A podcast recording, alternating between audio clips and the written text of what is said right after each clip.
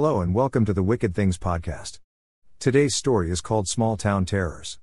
Locals have always gathered at the little roadside diner to share a cup of delicious coffee and usually some small town gossip. But there is something very different in the tales being shared today. After my death at the hands of the twin fishermen, I stand a silent, an unseen vigil in the small roadside diner. My unfinished task to offer witness to the tales of this small town in Florida called Port St. John I watched as the young couple entered and settled in for dinner. The waitress approached as she usually does and collected their order. The dark haired young man in a gray t shirt and jeans leaned in and asked, What happened then? The heavily perfumed, athletic, blonde haired teen girl looked around and leaned in close to the boy, but the tale she offered was a warning. The following was the message I took away from the conversation I witnessed. The modern world holds many real dangers that would drive the general population to madness if they knew the truth of the unseen world. That simple truth is that we are all surrounded by creatures of myth and legend, but not all have rainbows and happy endings awaiting the brave or dumb. Belinda's story illustrates just how ignorant of the unseen world and rash thought can lead any of us to a bitter harvest. The front door to the small apartment bursts open as a frightened woman in her secretarial office wear enters weeping. Belinda turns and slams the door closed. Angel, where are you? We have to stop it. Her confused blonde roommate walks out of her bedroom in a nightshirt, half asleep, wiping at the crust at the corner of her eyes. What's with all the yelling? I was taking a quick nap. Belinda locks the front door and storms down the small hallway with light wooden flooring to Angel. It was real. It's all real. Angel combs her hands through her hair as she pulls her mane back into a quick ponytail. What are you talking about? What's real? Belinda grabs Angel by the shoulders and looks into her eyes with conviction. That website. Angel brushes Belinda's hand from her shoulder as a growing demeanor of disbelief builds in her facial expression. I told you the site was a goof. There is no such thing as real witches or magical curses. You're just overreacting to a bad day. Belinda wipes the building tears from her eyes. No, there is no way that this was just a normal bad day. Besides, even if that was all real, your bitch of a boss deserved whatever came from it. Angel shrugs and leads Belinda to the weathered leather sofa. Belinda shakes her head. Everything I said was an exaggeration, and the liquor didn't help. I never wanted anyone to get hurt. Sit down, Angel demanded from her spooked roommate. Belinda settled in next to Angel and set her purse on the cheap particle board coffee table. So, what happened? Angel exhaled and offered a scrutinizing look to her roommate. Well, I got to work and everyone was in a panic running around shredding papers. I asked Ronnie, the maintenance guy, what was going on, and he said the whole office was under investigation for selling fake timeshares. Belinda shook as she spoke. Ouch. Angel recoiled at the picture Belinda was creating of the day's activities. The feds showed up and arrested people left and right. I thought I would go to jail after they questioned me about my job at the office. Belinda buried her face into her palms and sobbed. Belinda, come on now, quit crying and tell me what happened. Angel lifted Belinda's face by her chins while holding a compassionate look at her roommate's confession. Belinda took a deep breath. They took everyone but Ronnie and me away in handcuffs. Angel's look of compassion turned back to confusion. Okay, so you didn't go to jail? Belinda shook her head no. Angel continued her investigation. You didn't get arrested? Belinda shook her head no. Angel's confusion mounted. Were you fined? Belinda shook her head in defiance of her question. Angel stood and looked down at Belinda with a judgmental glare. So why the hell are you crying? Belinda wept again. I knew you wouldn't understand. Angel shrugged. What is there to understand? They arrested your bitch of a boss and those other dicks who gave you for illegal real estate deals. They're in jail. You're free. Belinda shook her head. But, but nothing. Things will get better. I promise. Angel flopped back down next to her very emotional roommate. Belinda's expression told Angel there was more to come. What? Just spit it out already. Angel exclaimed impatiently. They froze all the accounts, Belinda blurted out. So? Angel interrupted. Even payroll, Belinda offered. Leroy will understand you need time to get another job. We have never been late with the rent before.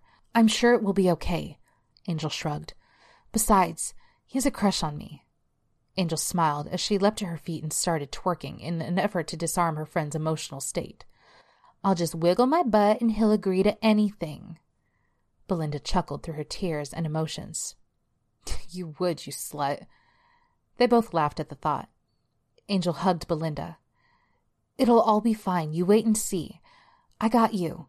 You and I will either fail or succeed together. Belinda smiled. You always know just the thing to say to get me out of my bad mood.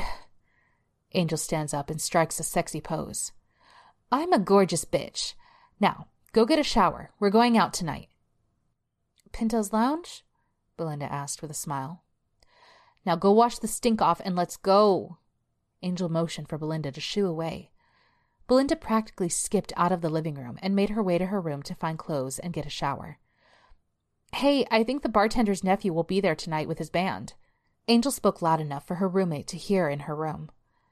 Belinda slipped down the hallway, clothes in hand, and entered the bathroom to shower and prepare for the night's fun to come.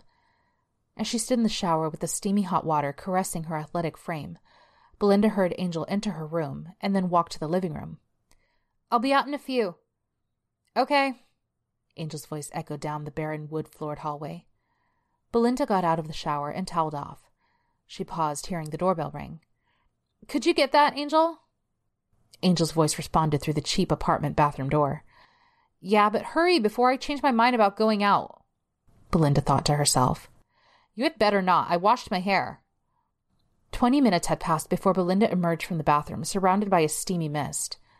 Belinda gagged as she saw a haze wafting through the apartment, followed by the pungent odor of incense. Good God, Angel, what's that horrible stink? Um, Belinda, could you please come to the front room? Angel's voice called out. Sure. Who was that at the door? Belinda called out as she transversed the hallway to the front room. Belinda adjusted the belt of her dress as she entered the living room. Does this look okay? Belinda paused her entry to the living room as an expression of fear slowly filled her face. What the? She looked into the incense smoke filled room filled with people in long darkened robes. Rope bound angel, and sitting in the center of a ring of black candles on top of a quickly spray painted pentagram. Belinda, is there something you need to tell me? Angel asked. I thought you said the site was a fake, Belinda blurted out. A single robed figure stepped forward and pulled a long, serrated Bowie style camp knife from out of his sleeve. You ignored our calls about the bounced check. Consider this our collection policy. The robed figure ran its gloved fingers through Angel's hair and grabbed a handful by the root and bent her head backward, exposing her neck.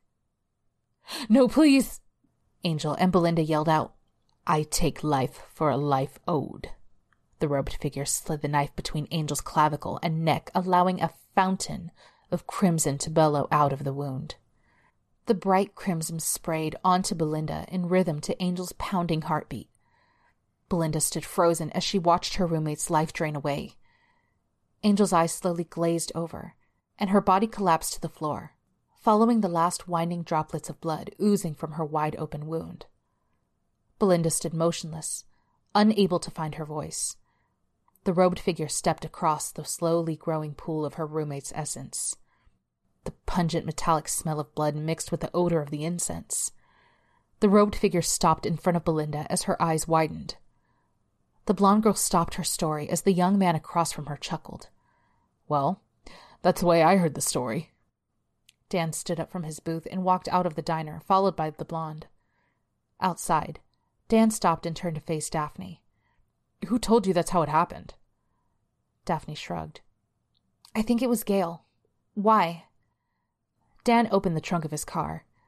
Daphne looked in with surprise and horror. What the?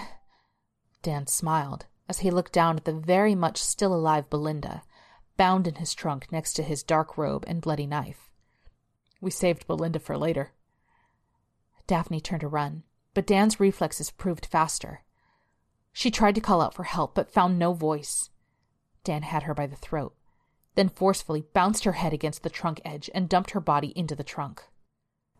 I could do nothing but watch and witness Dan slowly and methodically drive away. That's it for today. Come back later for the next episode of Small Town Terrors or to check out one of our other tales. Until then, this is the Wicked Things Podcast signing off.